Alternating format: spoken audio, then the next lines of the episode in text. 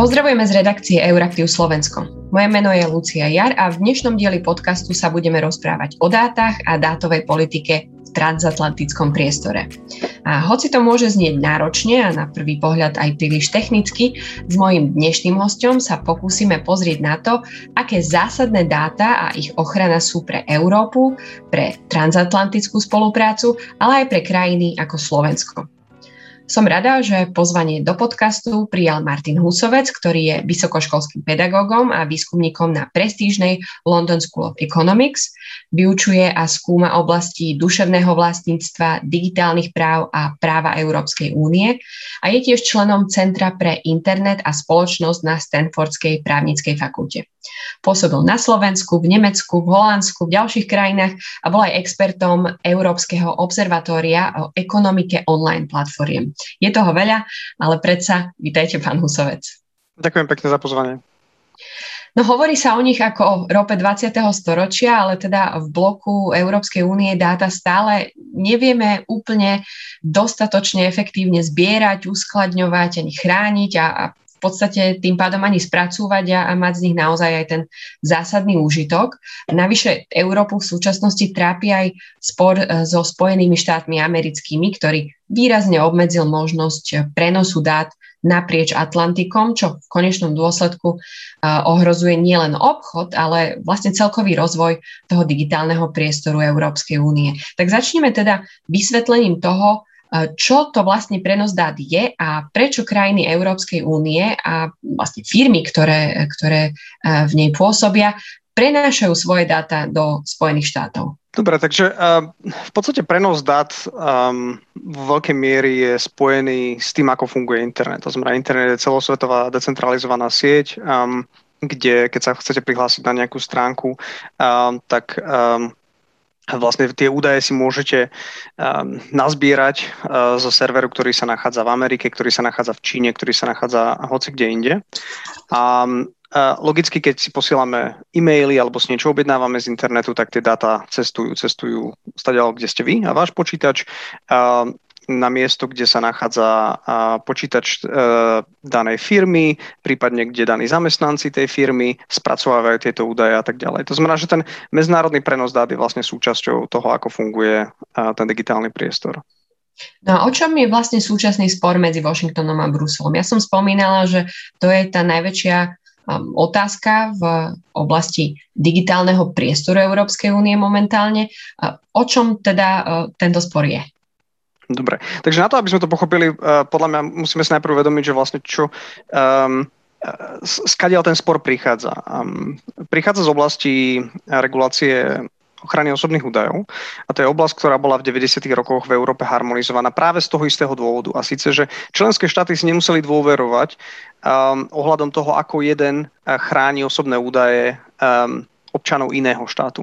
A práve preto vlastne sme si e, na európskej úrovni harmonizovali tú ochranu, aby sa nestávalo, že napríklad nemecký, nemecké orgány povedia, že, že miera ochrany v, vo Francúzsku je nedostatočná, preto francúzske firmy nemôžu posielať údaje do, do Nemecka. Čiže vlastne tento voľný pohyb e, dát je vlastne celou myš, vlastne základnou myšlienkou, e, na ktorej stojí ochrana osobných údajov. Samozrejme, druhou je ochrana um, fyzických osôb.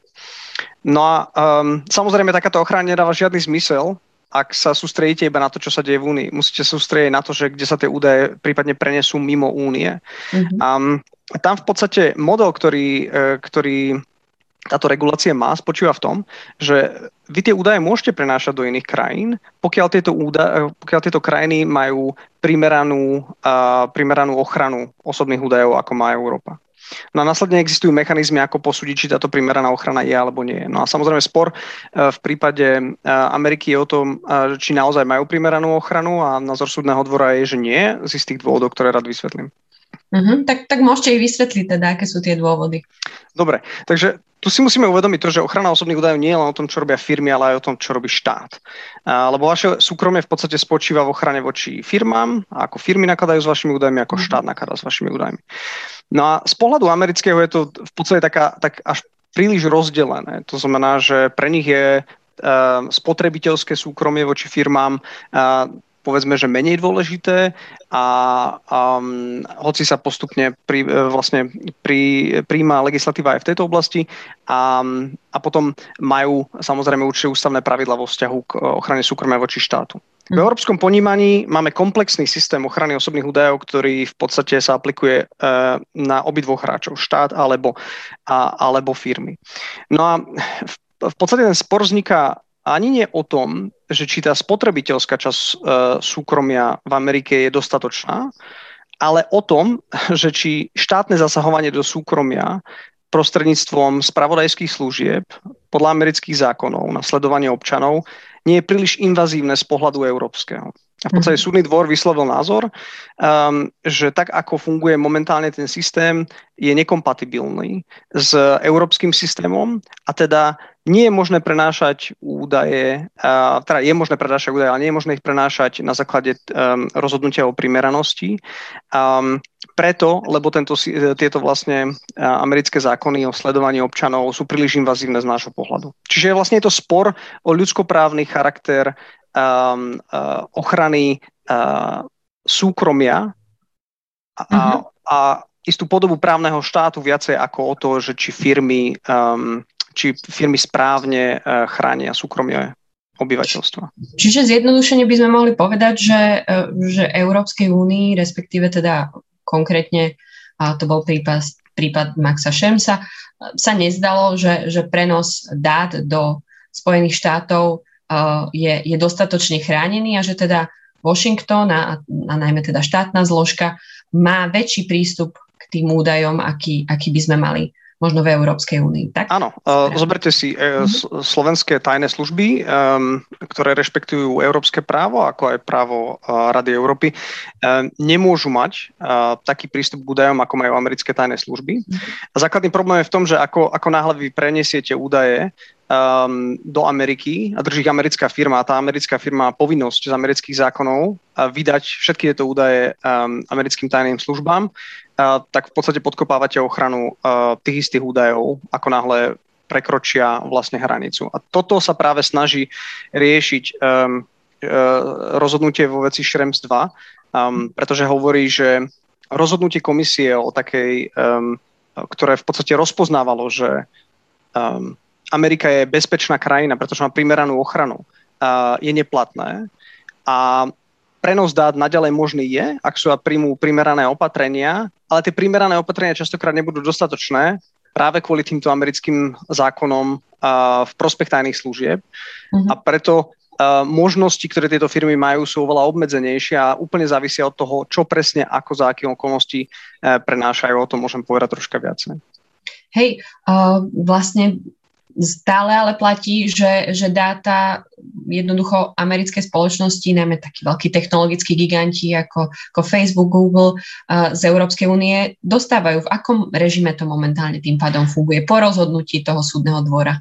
Treba vždy oddeliť to, čo sa deje a to, čo je podľa práva. Uh-huh. Alebo to, to, že sa nevyhnutne teraz nerešpektujú tie rozhodnutia, alebo že, že sa firmy rozhodli uh, nejakým spôsobom zatlkať uh, to, aká je skutočná situácia, neznamená, že, že, že rešpektujú právo. Hej. Čiže uh-huh. to, isté, to isté vám viem povedať vo vzťahu k Číne. Hej. Máme um, mnoho čínskych e-shopov, ktoré samozrejme prenášajú údaje do Číny. Samozrejme, Čína taktiež nemá primeranú mieru ochrany, um, takže pokiaľ um, nie sú splnené určité podmienky, ten prenos tých údajov by možný nebol.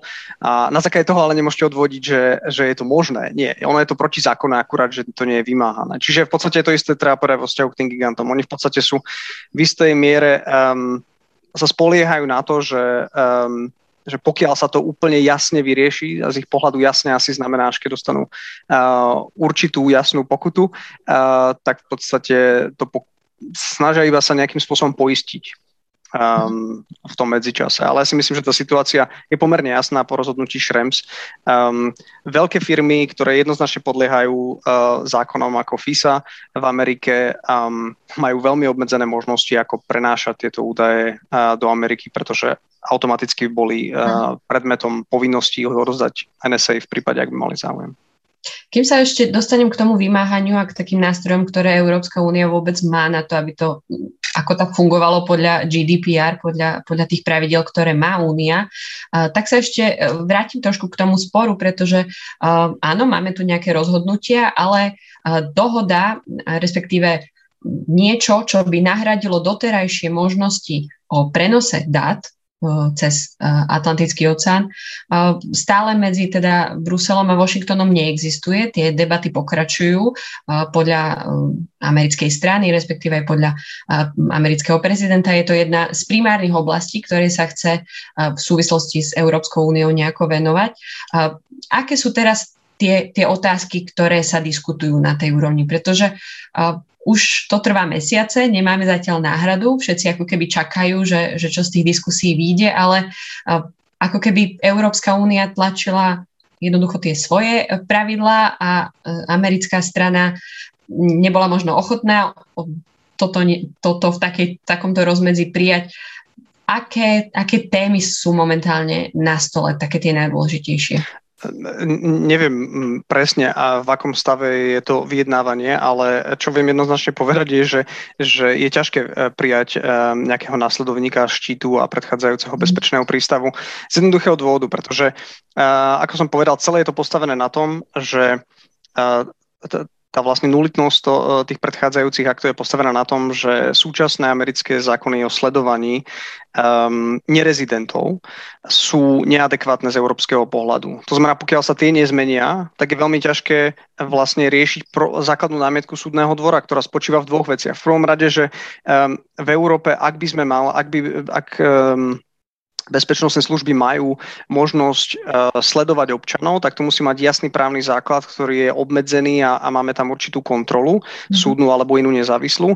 A v druhom rade, že, uh, že ak ste dotknutá osoba, máte možnosť sa súdne brániť. A obidve tieto veci neexistujú podľa súčasných zákonov, čiže pokiaľ sa tie zákony nezmenia, neviem si predstaviť, ako to komisia dokáže preklenúť, pretože predchádzajúci štít sa to snažil riešiť prostredníctvom nejakých politických um, commitments v podobe ombudsmana, ale súdny dvor to jednoznačne odmietol ako nedostatočné dostatočné. Čiže pokiaľ sa nezmení ten zákon, v podstate situácia, ktorá je, je situácia um, spočívajúca v tom, že, že ten um, že ten presun údajov za isté okolnosti možný je a v podstate tam máte dve situácie, mm-hmm. ak neexistuje rozhodnutie o primeranosti zo strany komisie.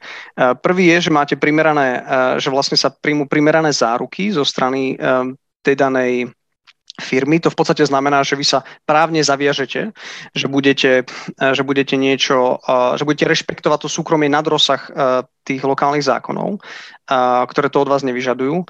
Lenže tieto primerané právne záruky sú aj tak kontaminované v podstate tým okolím, tými americkými zákonmi. Pretože vy mm-hmm. síce ako Facebook môžete prehlásiť, že nevydáte údaje o, o európskych občanoch, ale samozrejme, že keď máte lokálny zákon, ktorý hovorí presný opak, že ich musíte vydať NSA, um, tak v podstate je to úplne nekredibilný uh, právny záväzok. No tam v, za takej situácie je ale stále možné niekedy prijať, čo súdny dvor volá nejaké doplnkové opatrenia, ktoré sú väčšinou technického charakteru. Um, predstavte si to následovne.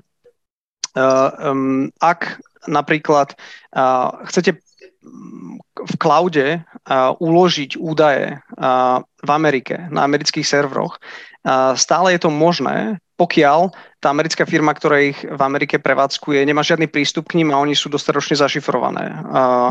To znamená, že ak nemám žiadny prístup, nie sú zašifrované, tak samozrejme, že v takom prípade uh, ten, ten uh, transfer tých osobných údajov možný je. Um, alebo rozdelíte operáciu tak, že v podstate osobné údaje neposielate um, cez hranicu, ale posielate nejaké tie, um, povedzme, anonymizované výstupy uh, na základe toho. Čiže klas, jeden príklad vám dám. A predstavte si, zoberme si napríklad Čínu, ktorá je veľmi populárna so svojimi e-shopmi e, na Slovensku. Uh-huh. Um, ak nie je možný uh, prenos údajov do Číny, stále uh, a, a povedzme, že chcete si niečo objednať, a samozrejme, keď vyplníte objednávku, napíšete tam meno, uh, priezvisko a tak ďalej a tak ďalej, kam to vám majú doručiť. Logicky to sú osobné údaje, ktoré sa prenášajú um, um, do Číny. Ale celý ten systém je možné nastaviť aj tak, že čínska firma sa nikdy nerozvie, komu to posiela um, spraví si kontrakt s nejakou inou firmou v Európe, ktorá je v mhm. Európe uh-huh. a táto firma získa tieto údaje a jediné, čo povie čínskej firme je, že pošlite mi výrobok XY. Uh-huh. A čínska firma nevie, pre koho ho posiela, iba vie, že je Jasne. nejaký zákazník. Osobné údaje nepošle. Čiže takým istým spôsobom v podstate viete um, do istej miery v podstate nejakým uh, spôsobom zmeniť fungovanie tých služieb. Samozrejme, niektoré služby sa dajú, niektoré služby menej. Uh-huh. Um, a toto sú medziriešenia uh, v čase, kedy neviete prenášať tie údaje. Čiže toto je situácia, ktoré budeme čeliť, uh, hľadanie technických riešení ako doplnok tým nedostatkom, ale základom toho celého je snaha v podstate uh-huh technologicky a nastavením služby, predísť tomu, aby americké služby mali prístup k, tý, k údajom, um, pretože ako náhle k týmto osobným údajom prístup majú, tak, um, tak, ten, uh, tak tá ochrana nie, nie je primeraná. A ak nie je primeraná, tak tá transfer nie je možný. Budú si teda musieť zahraničné spoločnosti, teda aj americké, tým pádom ako keby najímať nejakých, nejakých prostredníkov v Európe? Možno aj toto je cieľ, ako neviem, možno podporiť. Nemyslím si, že je to cieľ. Uh-huh. Nemyslím si, že je to cieľ. A tam si treba uvedomiť jednu vec, že my sa nebavíme iba o tom, že oni si musia vytvoriť povedzme Čína. Čína to kľudne uh-huh. môže urobiť aj v Japonsku. V Japonsku je adekvátna Jasne. krajina, krajina s primeranou ochranou. Čiže celkovo taký argument, že Európa to robí, aby prinútila e, krajiny, e, nech si teraz, nech dávajú viacej biznisu európskym, podľa mňa nesedí, pretože ako náhle ste bezpečná krajina, teda e, krajina s primeranou ochranou, tak, tak tá krajina môže dostať biznis. Nemusí to byť Európa. Hej? Um, tam Američania majú troška iný argument, ktorý možno, že troška zaujímavejší, e, e, prečo možno, že platí dvojaký meter, ale ten sa netýka podľa mňa tohto, lebo v tomto prípade áno, môže sa stať, že, e, že v podstate potrebujete do istej miery federovať, to znamená rozdeliť tie, tie služby a ich fungovanie na rôzne časti, tak aby tie najsenzitívnejšie alebo tie časti, ktoré spracovajú osobné údaje, v podstate fungovali v Európe. A um, zašifrovať pokiaľ možno všetko bez toho, aby ste nemali k tomu prístup. To sú v podstate také základné, uh, základné prístupy, uh, ktoré asi ostávajú týmto firmám. Spomínali ste Japonsko a Európska únia má, takú dohodu aj so Spojeným kráľovstvom, teda aj s Japonskom o, o podobných pravidlách. Samozrejme, množstvo dát je neporovnateľné s tým, ktoré prúdi do, do Spojených štátov, ale sú možno práve tieto dohody nejakým ideálom aj pre Európu, ktoré by mohli prípadne fungovať aj na tej linke EU Spojené štáty? Tam si treba uvedomiť, že, že text samotnej dohody nie je, nie je to, urč, to, to úplne najdôležitejšie. Najdôležitejšie je vlastne, aký je stav v danej krajine. Mm-hmm. Zoberte, si, zoberte si následovné príklady. Um, vrátim sa k Číne. Čína má komplexnú ochranu osobných údajov, ktorú by Američania nazvali spotrebiteľskú, to znamená voči firmám. Mm-hmm. Ale všetci vieme, že ochrana voči štátu je neexistujúca.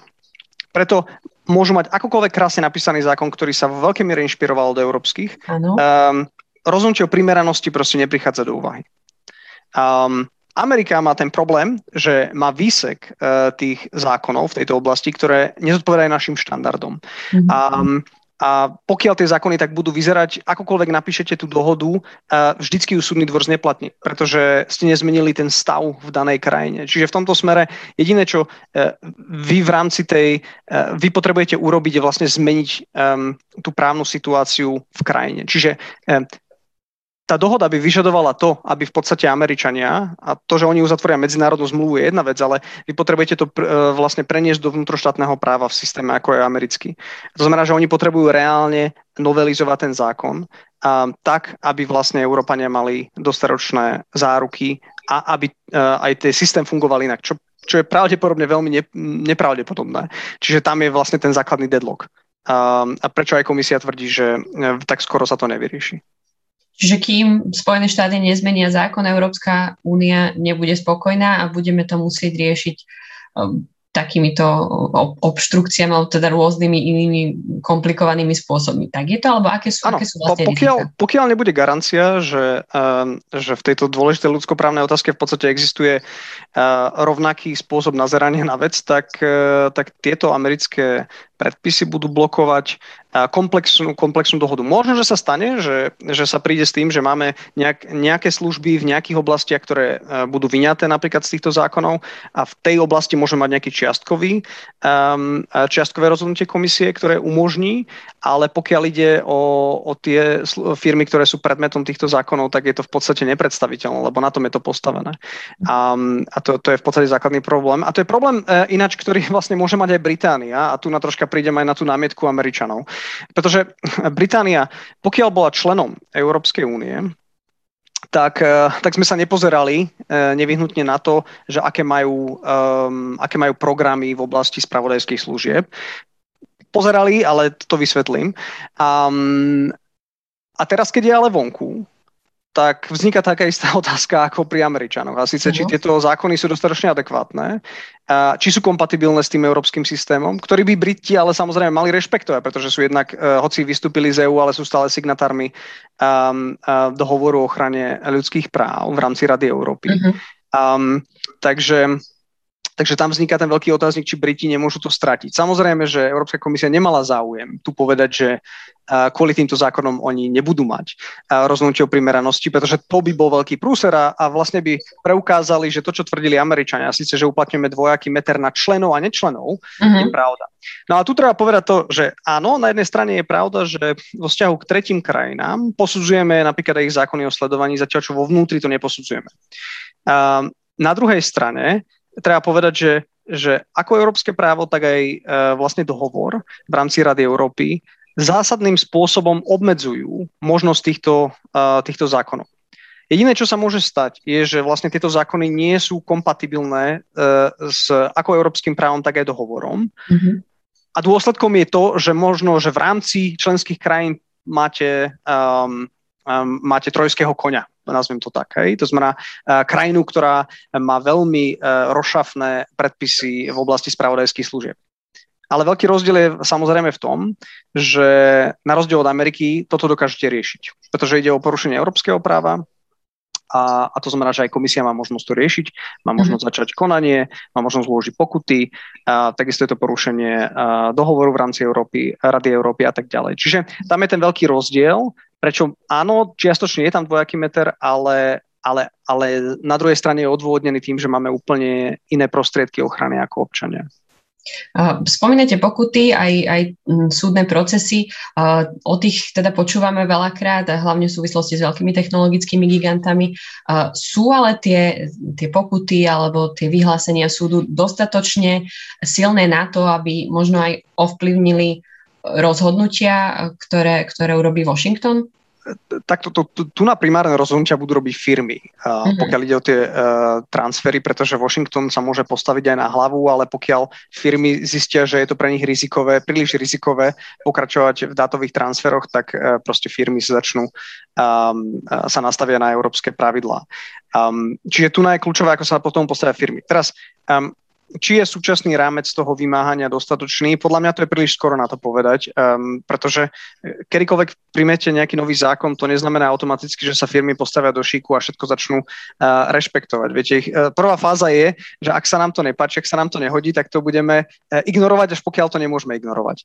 Um, a v podstate my sme v tej fáze, že zatiaľ, že vidíme vlastne prvé veľké pokuty, Luxembursko, Írsko ano. a tak ďalej.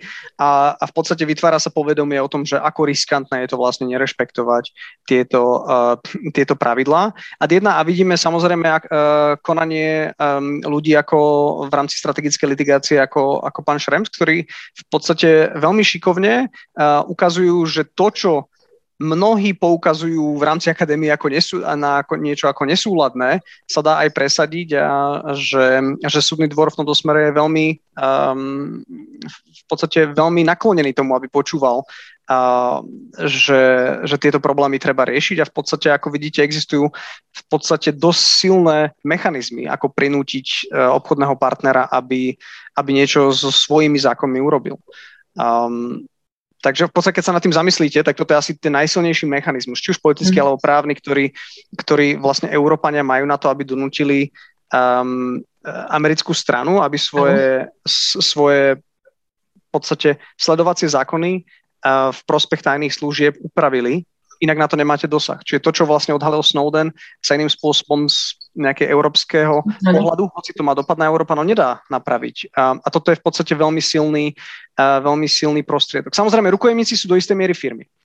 Um, tohto geopolitického sporu o charaktere právneho štátu. Ale na druhej strane tie firmy majú aj možnosť, ako sme sa práve bavili. Čiže majú možnosť do istej miery reštrukturalizovať niektoré operácie, použiť technológie a tak ďalej. V obmedzenej miere. Nie všetko sa dá. Sú, ale predstavujú opäť aj, aj najväčšiu takú ekonomickú pridanú hodnotu aj pre, pre Spojené štáty, čiže majú určite aj tam veľkú silu. Kam som sa ešte chcela dostať je možno taká globálna perspektíva, pretože aj európska, aj americká strana veľakrát hovoria, že možno problém je aj v tom, že jednoducho neexistujú nejaké celosvetové pravidlá v týchto oblastiach. Sú rozhovory na rôznych úrovniach OECD, diskutuje, hovorí sa o zdaňovaní veľa na rôznych fórach. Je tam možno nejaký priestor nájsť aspoň nejaké základné mantinely, v ktorých by sa dalo do budúcna pohybovať aj pre ostatné krajiny?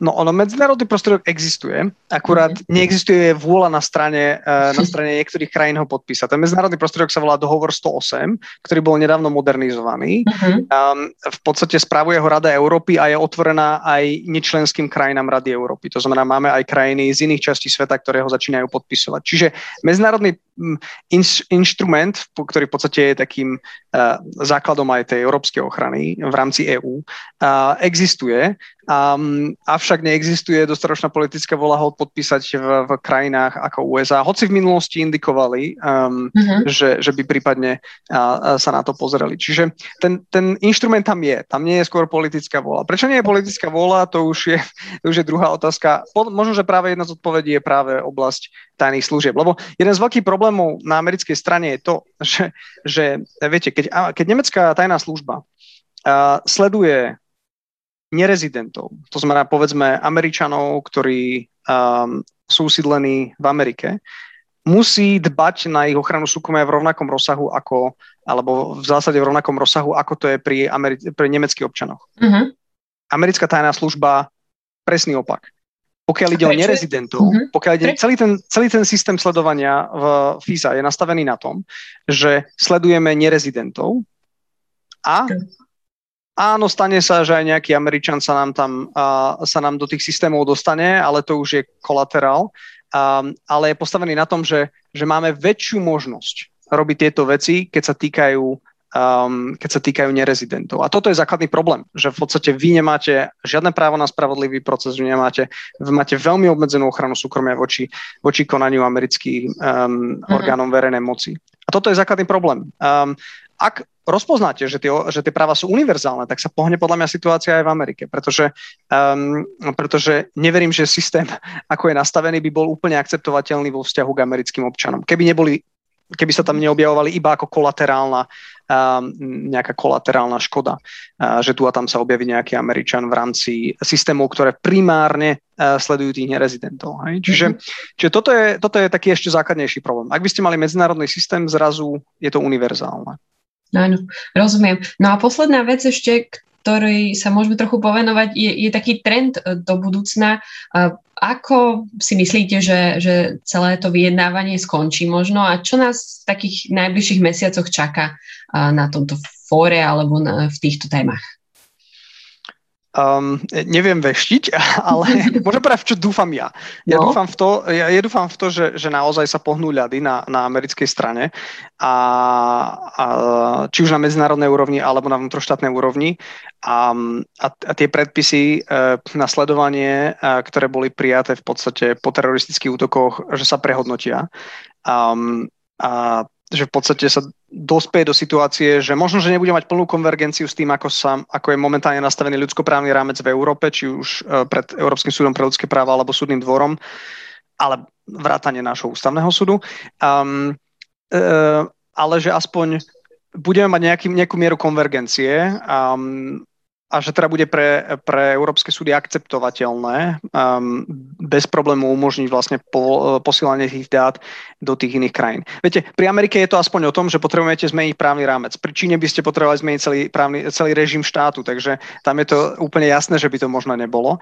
Um, ale čiže verím, verím to, že, že ekonomická sila európskych spotrebiteľov je dostatočne silná na to, že ak sa do toho zapoja tie mechanizmy vymáhania, tak presvedčíme ostatné krajiny, aby si vlastne usporiadali svoje vlastné zákony nasledovania ľudí tak, aby vlastne s nami mohli robiť normálne biznis. A ak sa toto podarí, tak vlastne to je veľký úspech európskych spotrebiteľov. Ich ekonomická sila, ktorá sem láka tieto firmy samozrejme.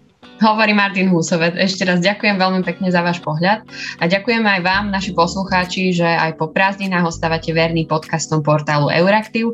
Moje meno je Lucia Jar a spolu so Štefanom Bakom a Adamom Bajlom sme pre vás dnešný podcast pripravili. Podcast vznikol aj vďaka podpore ambasády Spojených štátov amerických v Bratislave. Pekný deň a do počutia už čoskoro.